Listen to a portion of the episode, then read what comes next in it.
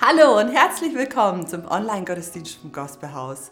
Richtig, richtig schön, dass du dabei bist. Und ganz besonders, wenn du zum ersten Mal hier eingeschaltet hast. Ich finde es richtig klasse. Bitte bleib bis zum Ende dabei. Ich bin ganz sicher, dass diese Predigt einen guten Einfluss auf dein Leben haben wird. Der Titel dieser Predigtserie heißt, was glaubst du eigentlich, wer du bist? Und ich finde es richtig, richtig spannend, einfach darüber nachzudenken, wer wir sind und warum. Und heute haben wir zwei junge Prediger, die uns in dieses Thema mit reinnehmen werden. Und das ist äh, speziell bei uns im Gospelhaus, weil wir wollen, dass jeder Mensch seine Begabungen entdeckt, seine, seine Talente entdeckt, wo er einfach besonders begabt ist von Gott. Ähm, in der Bibel wird beschrieben, eine Kirche oder eine Gemeinschaft von Menschen auch als Körper. Da gibt es verschiedene Teile, da gibt es eine Hand, da gibt es ein Auge, da gibt es eine Nase. Und jedes Körperteil hat eine andere Aufgabe im Körper. Und wir wissen alle, wenn man sich den kleinen Zehen anschlägt, wie weh das tut und wie schlimm der Einfluss ist auf den ganzen Körper. Deswegen ist unser Wunsch, dass jeder Mensch in unserer Gemeinschaft im Gospelhaus entdeckt, was Gott in ihn reingelegt hat und was er besonders gut kann. Und deswegen wollen wir auch Menschen die Möglichkeit geben, sich auszuprobieren, in Predigt oder im Gottesdienst sich einzubringen, aber auch in ganz, ganz viele andere Bereiche. Ähm, aber speziell einfach in den Gottesdiensten bei Predigten haben wir auf dem Herz, auch da Menschen einfach mit reinzunehmen. Und Stefan, unser leitender Pastor, nimmt sich mega gern Zeit für Menschen, um mit ihnen die Konzepte durchzugehen und das auszuarbeiten und so weiter. Es sind immer Menschen, die auch schon andere Bereiche das geübt haben, zum Beispiel in ihrer Kleingruppe ausprobiert haben, einfach vor Menschen zu sprechen oder bei uns im Church Day oder in anderen Bereichen. Und heute sind zwei ganz besonders tolle junge Menschen einfach am Start. Das ist erstens die Luisa. Luisa ist eigentlich Bürokauffrau, aber ein ganz herzlicher, offener Mensch und kann einfach ganz toll Sachen rüberbringen, kommunizieren. Und sie wird uns einfach ihr Herz mitteilen heute. Und der zweite ist der Tobi. Tobi studiert eigentlich Vermessungstechnik ähm, er macht gerade momentan ein Praktikum bei uns im Gospelhaus und hat schon ganz viele Andachten in Jugendgruppen, aber auch in Fußballcamps gehalten. Das ist nämlich seine zweite Leidenschaft, Fußball und einfach auch da Gottes Botschaft rauszubringen. Und die zwei werden uns jetzt dann nach dem nächsten Trailer ähm, mit reinnehmen in dieses spannende Thema. Bitte bleibt dran und denkt dran, Gott kann sogar Steine benutzen, um zu dir zu sprechen. Das steht in seinem Wort. Also bleib dran und nimm einfach Gedanken auf, die die zwei heute für uns haben.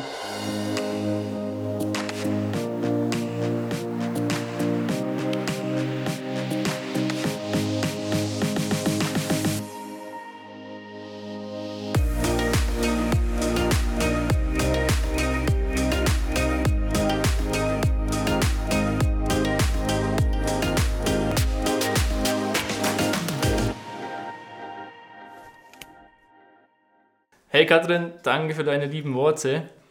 Ich weiß nicht, wann du das Video gerade anschaust, aber zurzeit äh, ist die Europameisterschaft und gestern Abend hat Deutschland gegen Portugal gespielt.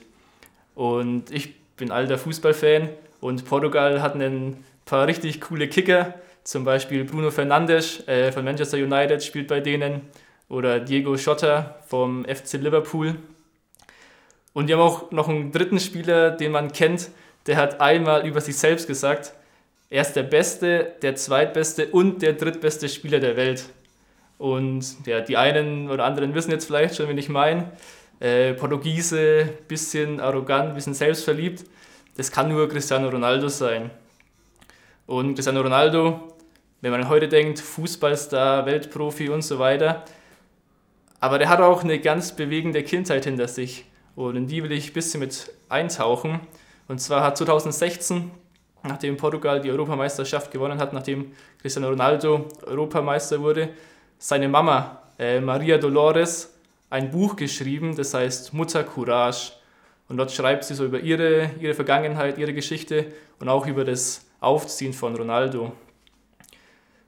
Genau, sie schreibt in ihrem Buch, ähm, dass sie selbst, als sie 13 Jahre alt war, ihre Mama verloren hat und in ganz großer Armut groß wurde Sie ist ins Waisenhaus gegangen hat dann angefangen, so Körbe zu flechten, die auf der Straße zu verkaufen und so einfach Geld zu verdienen.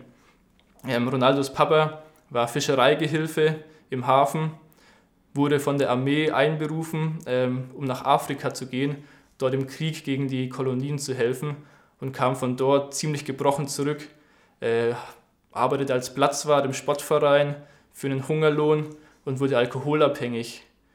In diesem Buch Mutter Courage schreibt die Mama von Ronaldo auch, ähm, dass Ronaldo seinen Papa immer wieder aus irgendwelchen Kneipen in Funchal, das ist eine Stadt auf Madeira, wo Ronaldo geboren wurde, betrunken heimbrachte und betrunken abholen musste, damit er überhaupt irgendwie nach Hause kam. Und auch Ronaldo selbst mal in einem Interview gesagt, ich konnte meinen Vater nicht kennenlernen, wir haben nie ein ernstes Gespräch geführt und er war fast jeden Tag betrunken. Irgendwie ziemlich bewegend so eine Story und das Ganze geht noch weiter, dass auch seine Mama Maria Dolores eben in diesem Buch schreibt, dass sie Ronaldo am Anfang sogar abtreiben wollte. Sie hatte Angst, dass dieses zusätzliche Kind, Ronaldo war der vierte Kind, das sie gemeinsam hatten, dass es ihnen finanzielle Schwierigkeiten bringt ähm, und sie das nicht handeln können, dass sie beide, also der Vater und sie, kein Geld verdienen. Und so hat sie sich irgendwie von ihrer Nachbarin einen Tipp geholt, ähm, die gemeint hat, du musst dir ein Starkbier, Dunkelbier brauen, ganz viel davon trinken äh, und dann musst du einen stundenlangen Gewaltmarsch machen, ähm, damit dieses Kind nicht zur Welt kommt. Und das, das macht die Mama auch und probiert es, aber es hat irgendwie nicht funktioniert und das Kind, Ronaldo, kam trotzdem zur Welt. Wenn man jetzt heute die, den Wertegang von Ronaldo anschaut, denkt man sich, wow, ey, ziemlich beeindruckend. Ich habe es nochmal nachgeschaut. Ronaldo ist Kapitän von Portugal, hat letztes Jahr die Europameisterschaft gewonnen, ist Rekordspieler, Rekordtorhalter, hat 175 Spiele gespielt für Portugal, 104 Tore geschossen, hat zweimal den Weltfußballer gewonnen, fünfmal den Ballon d'Or, die Champions League mit Real Madrid, englische Meisterschaft, italienische Meisterschaft, spanische Meisterschaft. Er hat insgesamt, wenn man Meisterschaft, Pokale, bester Spieler, Torschützenkönig und so weiter alles zusammenzählt in seiner Karriere, über 77 Titel gewonnen.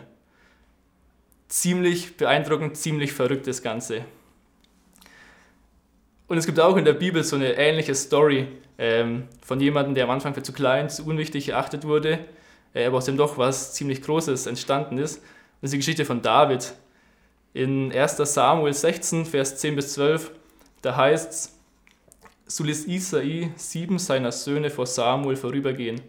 Aber Samuel sprach zu Isai, der Herr hat diese nicht erwählt. Und Samuel fragte den Isai, sind das alle junge Männer? Er aber sprach, der Jüngste ist noch übrig. Und siehe, er hütet die Schafe. Da sprach Samuel zu Isai, sende hin und lass ihn holen, denn wir werden uns nicht zu Tisch setzen, bis er hierher gekommen ist. Da sandte er hin und ließ ihn holen, und er war rötlich, mit schönen Augen und von gutem Aussehen. Und der Herr sprach, auf, salbe ihn, denn dieser ist's. Hey, ist irgendwie so eine ähnliche Geschichte wie bei Ronaldo. So dieser jüngste Sohn David, der kleinste Sohn, ähm, Samuel kommt hin zu Isai und sagt, schick mir deine Söhne, einer von ihnen will ich salben. Und Isai denkt irgendwie nicht mal daran, an David, ihn überhaupt zu holen er vergisst ihn irgendwie oder denkt sich, ah, das ist mein Jüngster, mein Kleinster, er ist der Schwächste, er wird eh nicht auserwählt. Aber Gott hat einen ganz bestimmten Blick dafür und wünscht sich eben, dass genau David hergeholt wird und salbt genau David. Wenn wir heute an David denken, ähm, kennen wir alle die Geschichte, wie er Goliath besiegt, wie er König wird über Israel, wie er der Nachgänger wird von Saul. Ähm, und auch alle die, die Bücher im Kopf, die Psalmen, diese große Weisheit, die David verkörpert. So dieses Bild, das wir von David haben, dieser große König, dieser König, der, der Gott liebte, der in allem, was er tat, Gott um Rat bat. Und irgendwie, wenn man sich die beiden Geschichten so anschaut, merken wir auch, okay, die haben beide, beide ganz viel erlebt in ihrer Vergangenheit, aber das, was sie erlebt hat, hat nicht das geprägt, hat nicht das beeinflusst, was sie am Ende waren. Auf der anderen Seite habe ich noch einen zweiten Fußballer euch mitgebracht, ähm, den auch vielleicht die eine oder andere von euch. Diego Armando Maradona, absolute Fußballlegende. Ich entschuldige mich jetzt schon für alle, die mit Fußball nicht so, nicht so viel zu tun haben, aber zur Zeit der Europameisterschaft, ich bin echt im Fieber. Ähm, und vielleicht sagt es ja doch jedem was. Äh, Maradona die Fußballlegende schlechthin, wurde 78 zum Weltfußballer des Jahrhunderts gewählt von der FIFA.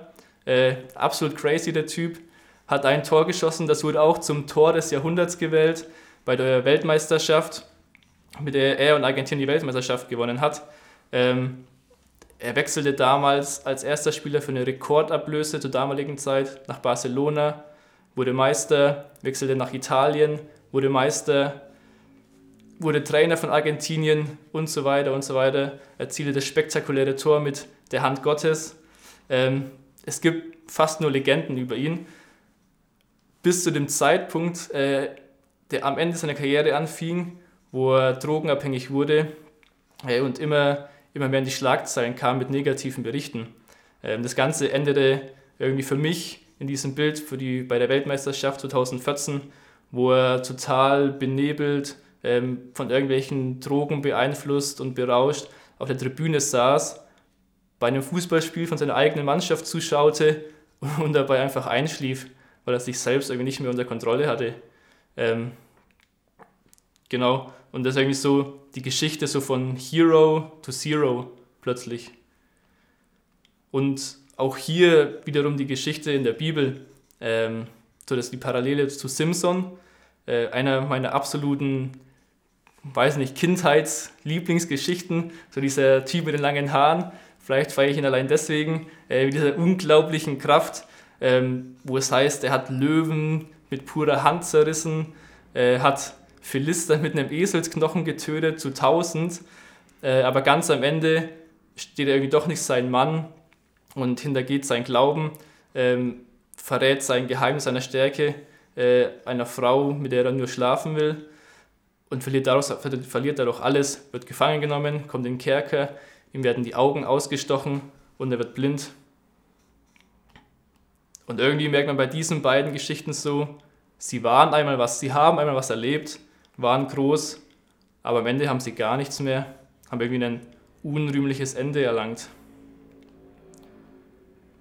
Und irgendwie habe ich mich gefragt, haben diese vier Personen, haben Ronaldo, Maradona oder haben David und Simpson am Ende ihres Lebens einmal darüber nachgedacht, was sie früher waren?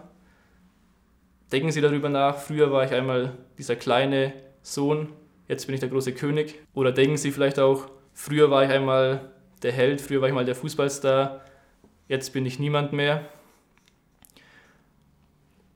Und ich glaube irgendwie vieles von dem, was wir heute tun, von dem, wie wir uns verhalten, was wir sagen, wie wir uns benehmen, wie wir mit anderen Menschen umgehen, hängt davon ab, was wir einmal erlebt haben. Wir werden geprägt durch das, was wir erlebt haben. Und ich habe für mich mal überlegt, okay, ähm, was waren so in meiner Vergangenheit, was waren so in meiner Kindheit die schönsten und die blödesten Erinnerungen, die ich habe. Und so für die, für die schönen Erinnerungen sind mir, sind mir ein paar Sachen eingefallen. Ich habe ein bisschen überlegt, aber dann mit der Zeit kommen schon so ein paar Ideen, ähm, so wie der Kindergeburtstag beim Julian, wo ich weiß, wo ich noch äh, ein Wettessen gewonnen habe, äh, oder der Ausflug in den Klettergarten, wo ich als Kind übel gefeiert habe. So ein paar einzelne, einzelne Aktionen, wo man sich einfach noch daran erinnert, was schön waren. Aber irgendwie bei den Erinnerungen, wie die blöd waren, sind mir irgendwie ziemlich schnell ziemlich ganz konkrete Sachen eingefallen. Ähm, zum Beispiel, als ich einmal, wo ich sechs Jahre alt war, von der Leiter gefallen bin, als ich meinem Opa helfen wollte, Äpfel zu pflücken. Oder als ich äh, im Playmobil mit meiner Familie war und gedacht habe, die haben mich vergessen im Planschbecken, weil keiner mehr da war und ich heulend im Planschbecken saß und meine Eltern gesucht habe. Und ich habe eine, eine Geschichte, ähm, die mich ziemlich arg geprägt hat in meiner, in meiner Schulzeit. Ich war in der zweiten Klasse und es stand das Schulfest, äh, war dran. Und die Idee war, dass wir als Klasse einen Tanz aufführen gemeinsam ähm, zu dem Fliegerlied. Der eine oder andere kennt es vielleicht. Äh, und die Idee war, jedes Mädel tanzt mit einem Jungen und wir saßen in der Turnhalle und die Lehrer hat gesagt, okay, ähm, ihr Jungs, hockt euch mal in einer Reihe auf und ihr Mädels hockt euch gegenüber und dann gehen wir in der Reihe nach durch. Äh, die Mädchen dürfen anfangen und jedes Mädchen darf sich einen Jungen raussuchen. Und irgendwie war dann so klar, okay, ähm, ein paar müssen übrig bleiben, weil es gab mehr Jungs als Mädels. Aber natürlich war so die Hoffnung, äh, es gab schon ein paar schönere Mädchen bei uns in der Klasse Und natürlich hat man immer so gehofft, ja, wenn, wenn die Hanne mich fragt, das wäre schon am coolsten oder so. Und dann saßen wir Jungs halt in unserer Reihe und die Mädels ist eine nach der anderen, hat angefangen, ist aufgestanden und die erste gesagt, ja, ich würde gerne mit Marco tanzen. Und die nächste ist aufgestanden, hat gesagt, ich würde gerne mit Dominik tanzen. Und so ging es weiter und weiter und weiter. Und es wurden immer weniger Mädels ähm, und immer weniger Jungs, wo da saßen. Aber ich saß immer noch da. Und dann irgendwann habe ich mir gedacht, ja, okay, ähm, die hübschen Mädels bekommst du jetzt nicht mehr ab, aber vielleicht die anderen sind auch ganz nett. Aber wie es halt, wie es halt so war, am Ende war kein Mädchen mehr übrig und wir waren noch vier Jungs, wo da gehockt sind und haben uns irgendwie so angeschaut und uns war so klar, hm, Mist, das Ganze funktioniert jetzt irgendwie nicht mehr. Das Ende vom Lied war, dass unsere Lehrerin gesagt hat, okay, ihr vier, ihr müsst miteinander einfach tanzen. Ähm, ob das pädagogisch sinnvoll war, weiß ich jetzt auch nicht. Auf alle Fälle, mich hat es ganz schön, ganz schön getroffen damals. Er hat mich ziemlich hart geprägt. Ich weiß, dass ich die ganze Grundschule über seit diesem Moment keine Lust mehr hatte, wie mit Mädchen zu sprechen. Mein Selbstwertgefühl war völlig geschädigt. Ich dachte, alle Mädchen mögen mich nicht. Ähm, ich hatte keine Lust mehr, überhaupt was mit Mädchen zu tun. Es ging sogar teilweise so weit, dass ich Angst hatte, mit Mädchen zu reden, aus Angst, ähm, dass sie mich ignorieren oder dass sie mich nicht mögen. Nur aus dieser einen Situation heraus. Und irgendwie diese eine Situation hat mich, hat mich ganz stark geprägt. Irgendwann äh, habe ich meine Freundin kennengelernt, Maggie, und ich habe so gemerkt, okay, äh, es gibt doch auch Mädchen, die nicht so drauf sind. Es gibt hier jemand, der sich für mich interessiert, der gern Zeit mit mir verbringt, der mich nett findet, ähm, der mich mag und der mir zuhört. Und es ist nicht, es sind nicht alle Mädchen doof, so wie ich damals in der zweiten Klasse dachte. Aber was ich, was ich gemerkt habe oder was ich glaube, ist, dass wir manchmal in Situationen kommen mit einer gewissen Grundeinstellung, weil wir einfach schlechte Erfahrungen gemacht haben. Ich habe damals die schlechte Erfahrung gemacht, dass mich kein Mädchen anspricht und habe gedacht, alle Mädchen sind doof, alle Mädchen ignorieren mich, kein Mädchen mag mich überhaupt. Das Ganze habe ich so lange geglaubt, bis eben diese eine andere Situation kam. Und ich glaube, diese, diese Einstellung, die haben wir oft, sei es in der Schule, wenn du einmal ein schlechtes Referat gehabt hast und seitdem du dir einredest, du kannst nicht von Menschen reden. Ähm, oder du eben einmal den Korb bekommen hast, als du Mädchen angesprochen hast und seitdem nie wieder auf Frauen zugehst. Vielleicht hast du auch einmal deinen Chef um eine Gehaltserhöhung gebeten und die wurde abgelehnt und seitdem traust du dich nicht mehr um Geld zu fragen. Oder du hast dich mit einer Frau, mit einer Freundin gestritten und ihr, noch nicht, ihr habt euch noch nicht versöhnt und seitdem geht ihr jeden Konflikt aus dem Weg. Und was ich glaube, ist, dass wir für solche Situationen ganz offen sein müssen. Und ich glaube, wir müssen lernen, da das Alte hinter uns zu lassen und uns auf das Neue zu fokussieren. Ich habe so den Vergleich äh, mal gelesen, wie oft, wenn man auf der Autobahn fährt und man schaut die ganze Zeit in den Rückspiegel aus der Angst davor, dass die Autos so hinter einem kommen, in einen reinfahren oder man übersieht eins, ähm, die kommen schneller, die kommen langsamer, aber dabei vergisst man, dass die Frontscheibe viel größer ist und dass der Frontscheibe das passiert, was vor einem kommt, dass die Frontscheibe äh, das zeigt, wo du lang fährst, nicht die kleine Rückscheibe, wo du durchschaust, sondern das, was in deinem Leben passiert, passiert durch die Frontscheibe. Und ja, unsere Erlebnisse prägen uns, aber sie müssen nicht deine Zukunft bestimmen. Vielleicht fragst du dich jetzt auch, oder vielleicht denkst du dir, natürlich, ähm, ich, weiß, ich weiß, was du erlebt hast und ich weiß auch, dass meine Vergangenheit mich prägt. Ich habe das selbst bei mir erlebt, aber was kann ich dagegen machen? Was, was hilft es mir jetzt? Und ich habe noch eine Geschichte dabei, ähm, die Geschichte von Josef aus dem Alten Testament. Josef war der zweitjüngste Sohn ähm, von Jakob. Sein kleiner Bruder war noch Benjamin, falls ihr die Geschichte kennt. Und Josef wurde, wurde von seinen eigenen Brüdern verraten, wurde in die Grube geworfen, in den Brunnen geworfen, kam nach Ägypten, ähm, fand Arbeit bei Potiphar als Sklave oder wurde noch Angestellter. Ähm, das war richtig gut für ihn, ähm, bis zu dem Zeitpunkt, als Potiphars Frau äh, begierig wurde und mit Josef schlafen wollte. Josef wehrte sich dagegen, woraufhin Potiphar ihn, die Frau von Potiphar, ihn anklagte, ihn verleumdete ähm, und ihn fälschlicherweise ins Gefängnis warf. Im Gefängnis saß er auch eine Zeit lang, lernte dort zwei auch Mitinsassen kennen, denen deutete er einen Traum mit, dem, mit der Idee, dass sie ihn nicht vergessen sollten. Die beiden versprachen, wenn sie aus dem Gefängnis freikommen, würden sie wieder an Josef denken. Die zwei waren der oberste Bäcker und der Mundschenk des Pharaos, kamen irgendwann frei, aber auch sie vergaßen Josef, der daraufhin noch länger im Gefängnis saß. Ganz am Ende ähm, lesen wir, wie Josef aus dem Gefängnis rauskommt, äh, dem Pharao diesen, diesen Traum deutet von den, sieben, von den sieben schlechten Jahren, von den sieben reichen Jahren. Und da heißt es dann am Ende in 1. Mose 41, Vers 39 und 40, wo der Pharao spricht, Nachdem Gott dir dies alles mitgeteilt hat, ist keiner so verständig und weise wie du. Du sollst über mein Haus sein und deinem Befehl soll mein ganzes Volk gehorchen. Nur um den Thron will ich höher sein als du. Und vielleicht ist es ja auch bei dir so ähnlich wie bei Josef. Ähm, du bist enttäuscht von deiner Familie, die hat dich im Stich gelassen, die hat dich nicht unterstützt. Du kommst mit deiner Familie nicht klar oder du wurdest irgendwie verraten. Oder vielleicht ist es auch ähnlich wie, wie bei Josef, als er von Potiphar verleumdet wurde auf der Arbeit.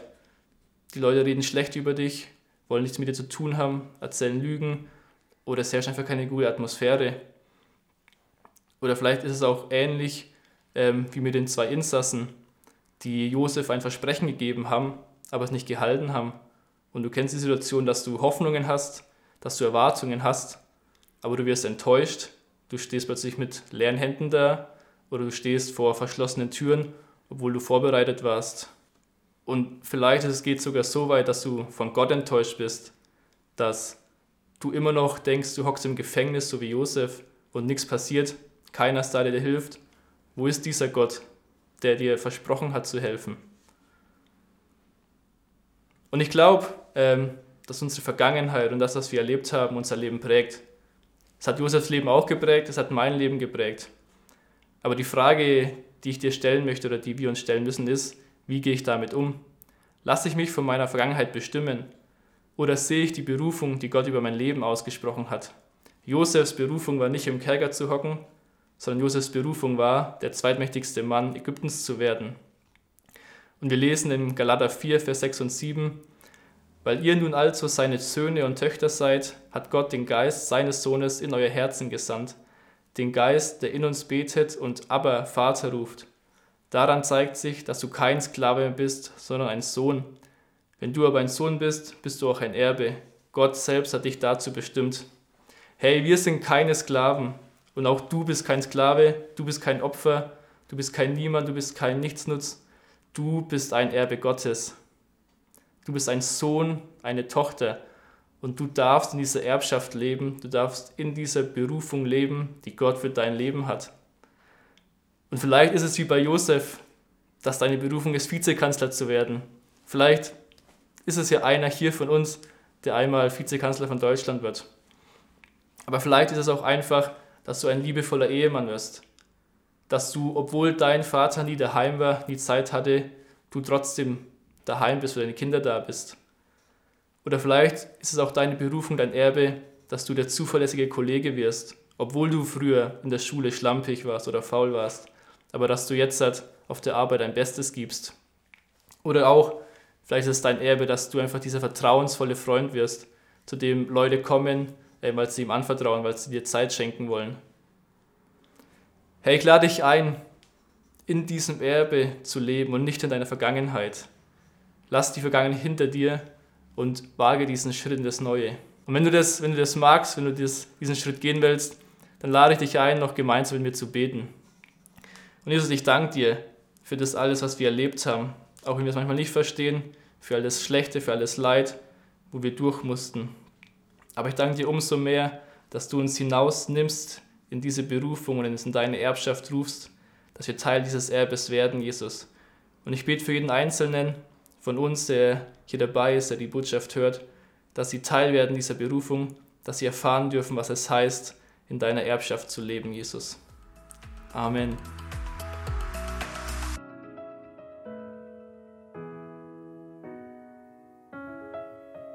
Hey, danke Tobi, richtig gute Gedanken. Vor circa elf Jahren hat Bushido, ein deutscher Rapper, einen Song rausgebracht, in dem es heißt, hast du was, bist du was, hast du nichts, bist du nichts. Ich bin kein Fan von Bushido und ich habe seine Musik auch nur gehört, weil mein Bruder die Musik früher zu Hause zu laut aufgedreht hat. Aber als ich diese Predigt geschrieben habe, ist mir immer wieder dieser Satz in den Kopf gekommen. Und ich weiß nicht, wie es dir damit geht, aber ich merke, dass ich so oft mein Leben so lebe, als wäre ich das, was ich habe.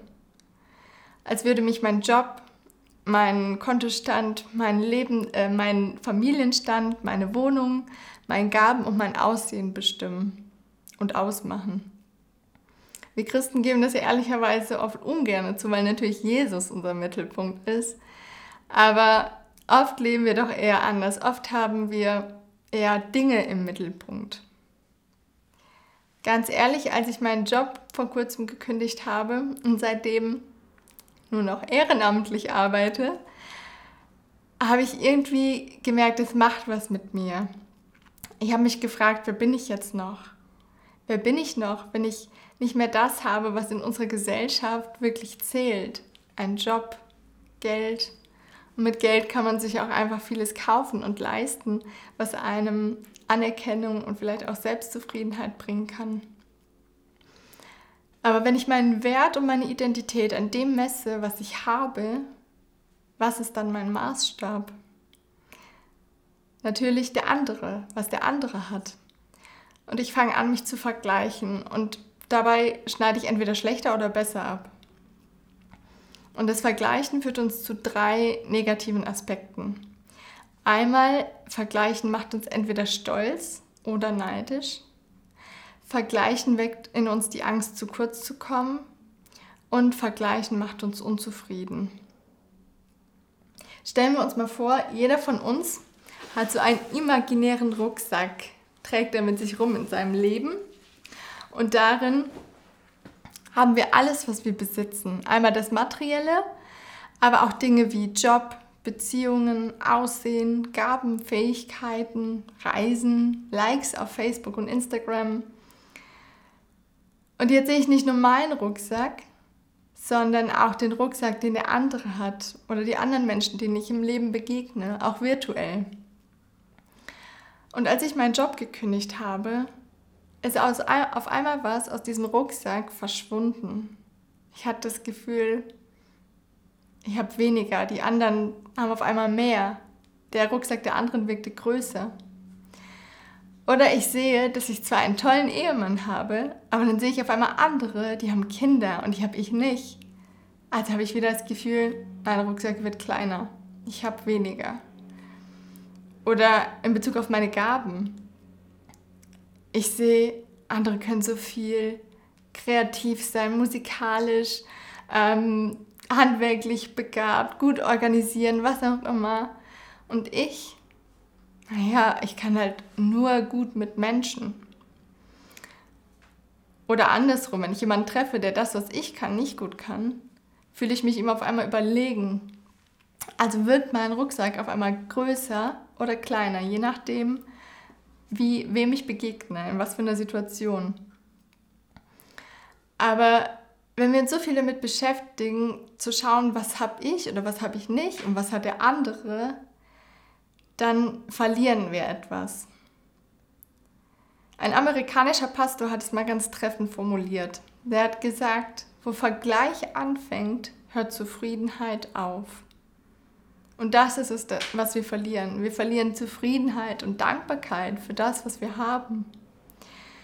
Außerdem macht uns dieses Vergleichen es unmöglich, uns aus göttlicher Perspektive zu sehen. Zu sehen, was Gott über uns denkt, der, der uns geschaffen hat. Wir ziehen unsere Identität aus dem, was wir haben, anstatt aus dem, wer wir wirklich sind. In der Bibel im Lukas-Evangelium im Kapitel 15 erzählt uns Jesus eine Geschichte. Und ich finde, die passt ganz gut zum Thema Identität. Und hier geht es um die Geschichte eines Vaters und seiner zwei Söhne. Da gibt es einmal den jüngeren Sohn. Der will einfach Spaß am Leben haben. Der will sein Leben genießen und sich so richtig gönnen, wie wir sagen würden. Und dafür braucht er Geld. Und, und deswegen geht er irgendwann zu seinem Vater und sagt ihm, er möchte schon sein Erbe haben. Und der Vater gibt ihm sein, seinen Anteil. Der Sohn zieht dann damit weg und ja, vermutlich gönnt er sich da den größten Luxus.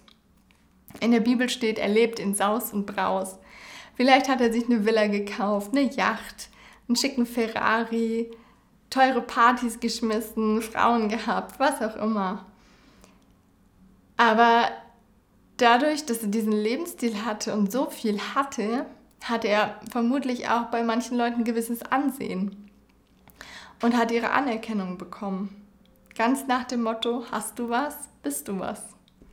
Er hat seine Identität in dem gesucht, was er hat. Irgendwann dann ist sein Geld weg und er braucht einen Job, um wieder Geld zu bekommen. Also wird er Schweinehüter. Er fängt an, Schweine zu hüten. Aber auch damit geht es ihm schlecht. Er hat nicht genug, noch nicht mal genug zum Leben. Und dann geht er zurück zu seinem Vater.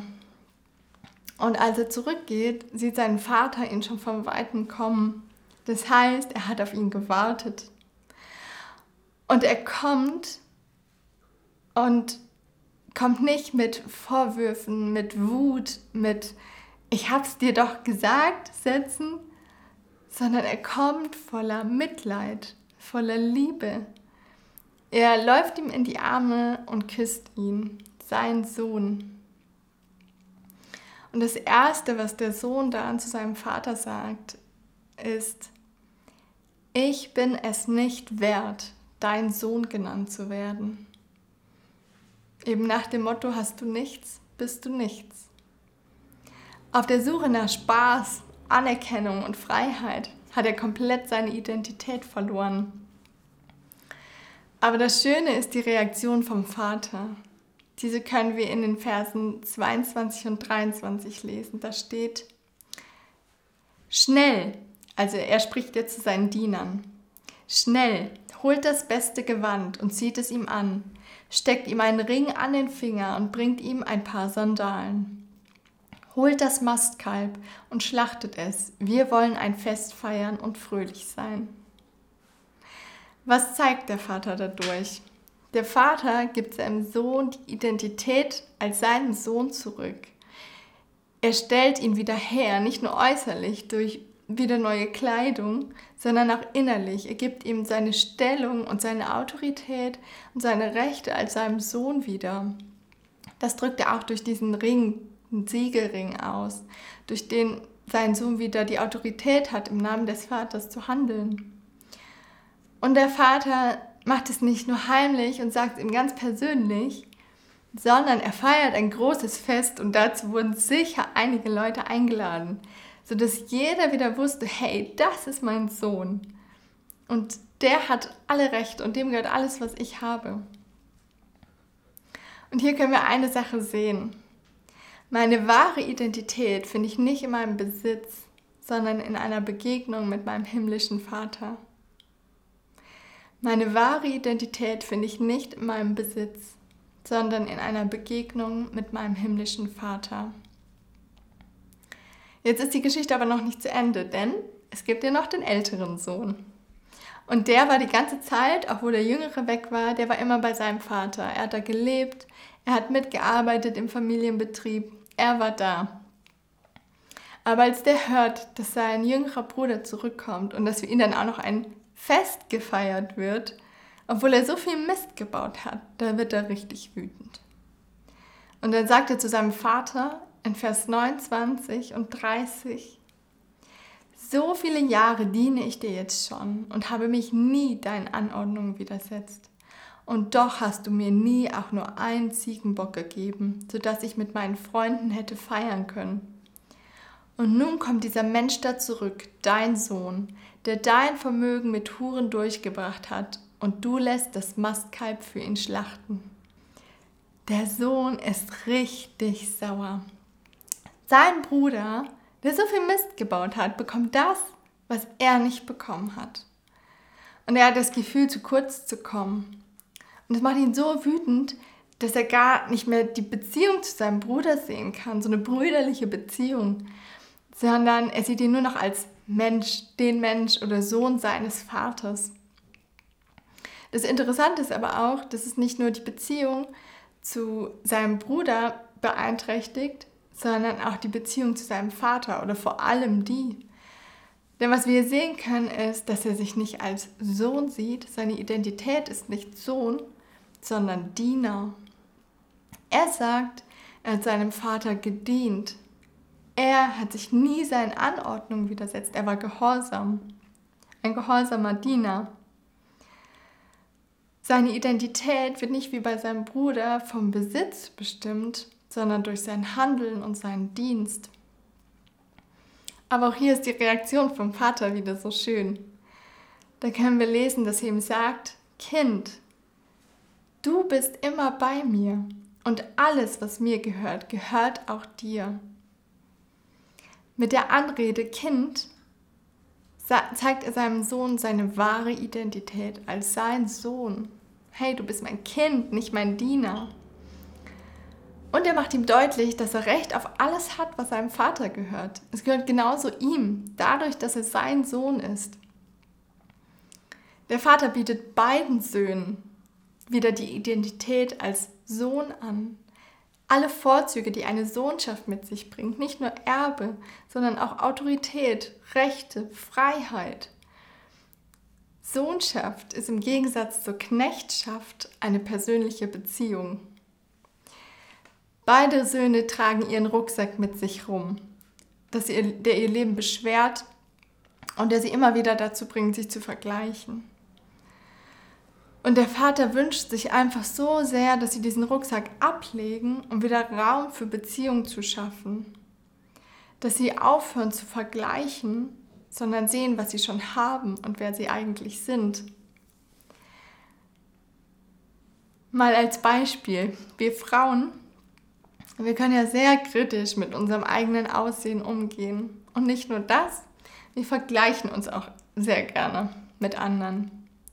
Andere Frauen sind schöner, andere Frauen haben schönere Haare, längere Beine, einen flacheren Bauch oder eine geradere Nase, was auch immer. Aber was passiert, wenn für mich die anderen immer besser aussehen? Ich werde neidisch auf sie und fühle mich schlechter dabei. Und nicht nur das. Viel schlimmer ist eigentlich, dass ich Gott, meinem Schöpfer, dadurch zeige, dass ich nicht finde, dass er mich gut, schön und wunderbar gemacht hat, sondern ganz im Gegenteil. Ich bin unzufrieden. Und ganz ehrlich, bei mir gab es eine Zeit, in der konnte ich mich selber kaum im Spiegel anschauen. Ich fand mich überhaupt nicht schön. Und ich war echt wütend manchmal auf Gott und habe gedacht, Gott, warum machst du manche schöner als andere? Warum machst du mich nicht so schön wie andere? Aber was, was macht das? Der Neid und diese tiefe Unzufriedenheit, das hat wie eine Mauer zwischen mir und Gott aufgebaut. Ich fand, genauso wie der ältere Sohn in der Geschichte, Gott so ungerecht. Und das hat einfach lange meine Identität bestimmt und beeinflusst mein Leben auch selbst heute noch manchmal. Gott möchte, dass du und ich, dass wir unsere Identität als sein Kind annehmen. Er will beständige Identität und Wert geben, unabhängig von deinen Umständen und dem, was du hast. Ihm ist egal, was du hast oder was du bist oder was du kannst. Er ist an dir interessiert, an dir ganz persönlich. Er möchte eine persönliche Beziehung. Und er will dir geben, was du brauchst. Viel mehr noch als alles Materielle. Also nochmal. Meine wahre Identität finde ich nicht in Besitz, sondern in einer Begegnung mit meinem himmlischen Vater. Der deutsch-amerikanische Sozialpsychologe Erich Fromm hat einmal folgenden Satz gesagt. Wenn ich bin, der ich bin und nicht, was ich habe, kann mich niemand berauben oder meine Sicherheit und mein Identitätsgefühl bedrohen. Noch einmal. Wenn ich bin, der ich bin und nicht, was ich habe, kann mich niemand berauben oder meine Sicherheit und mein Identitätsgefühl bedrohen. Ich finde den Satz so gut. Und ich möchte immer mehr in meine Identität als Kind Gottes reinwachsen. Ich will ihn immer besser kennenlernen und eine tiefere Beziehung zu meinem himmlischen Vater. Und in der Bibel finden wir ganz viel dazu, was Gott über mich sagt, über uns sagt und was unsere Identität und unseren Wert ausmachen sollte. Hier mal ein paar Beispiele für dich. Ich bin ein Kind Gottes. Johannes 1, Vers 12. Ich bin frei von Verurteilung.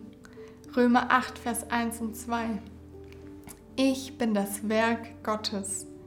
Epheser 2, Vers 10. Und ich bin gerechtfertigt worden. Römer 5, Vers 1. Ich glaube, Gott hält so viel mehr für uns bereit als das, was wir uns vorstellen können. Aber dadurch, dass wir uns so oft auf Dinge fokussieren, die wir haben oder nicht haben und haben wollen, ist unser Kopf und unser Herz so voll damit, dass wir gar keinen Platz haben für das, was Gott uns geben will. Und unser Rucksack mit all den Dingen, denen wir so viel mehr Wert beimessen, die, von denen lassen wir unsere Identität bestimmen. Und das steht zwischen Gott und mir. Wenn wir diesen Rucksack ablegen würden, könnten wir eine viel innigere Beziehung zu Gott haben. Es wäre wieder mehr Raum, mehr Platz da. Und das ist das, was Gott sich für dich und mich wünscht. Eine tiefe Beziehung. Ich möchte euch jetzt zum Schluss einen Teil eines Gebets vorlesen. Das Gebet habe ich im letzten Jahr mal selber geschrieben, als ich mal wieder gemerkt habe, dass mir so vieles oft wichtiger ist als Gott und meine Beziehung zu ihm. Und ich habe ihn förmlich vor mir sitzen gesehen, voller Mitleid, voller Liebe. Einfach weil ich mich so abmühe und so müde und kaputt dadurch bin, der Anerkennung von anderen Menschen hinterherzulaufen, anstatt ihn mal zu fragen, was er über mich denkt. Und ich glaube, er sitzt auch hier vor jedem Einzelnen, vor dir, zu Hause, wo auch immer du bist. Und er hat seine Hände voll mit Dingen, mit denen er dich beschenken will. Und er hat seine Arme weit offen. Aber wir müssen lernen, dass wir dafür andere Dinge loslassen müssen und Platz schaffen müssen, um wieder Raum zu haben in unserem Herzen. Raum für diese Beziehung und für Geschenke Gottes. Und wenn du willst, kannst du jetzt einfach deine Augen schließen, deine Hände öffnen, um auszudrücken, dass du loslassen willst, wo du dich vielleicht an Dinge klammerst, die dein Leben beschweren. Und um Raum zu schaffen für eine innigere Beziehung zu Gott. Vater, ich öffne mein Herz und meine Hände, um all das, was mich von dem Leben abhält, was du für mich vorbereitet hast, loszulassen.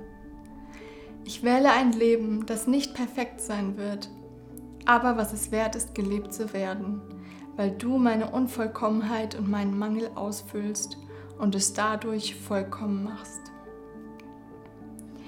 Ich schaffe Platz für deine bedingungslose und lebensverändernde Liebe zu mir, die Angst in Mut verwandelt, Schwäche in Stärke, Neid in Dankbarkeit, die Suche nach Anerkennung in ein Bewusstsein meiner Identität als dein Kind und die Bequemlichkeit in Ehrgeiz und Leidenschaft verwandelt, alles für den zu geben, der alles für mich gegeben hat. Jesus, ich wähle dich als Herr über mein Leben, als treuen Freund an meiner Seite und als Liebhaber meiner Seele. Ich erkenne, dass du alles bist, was ich wirklich brauche. Amen.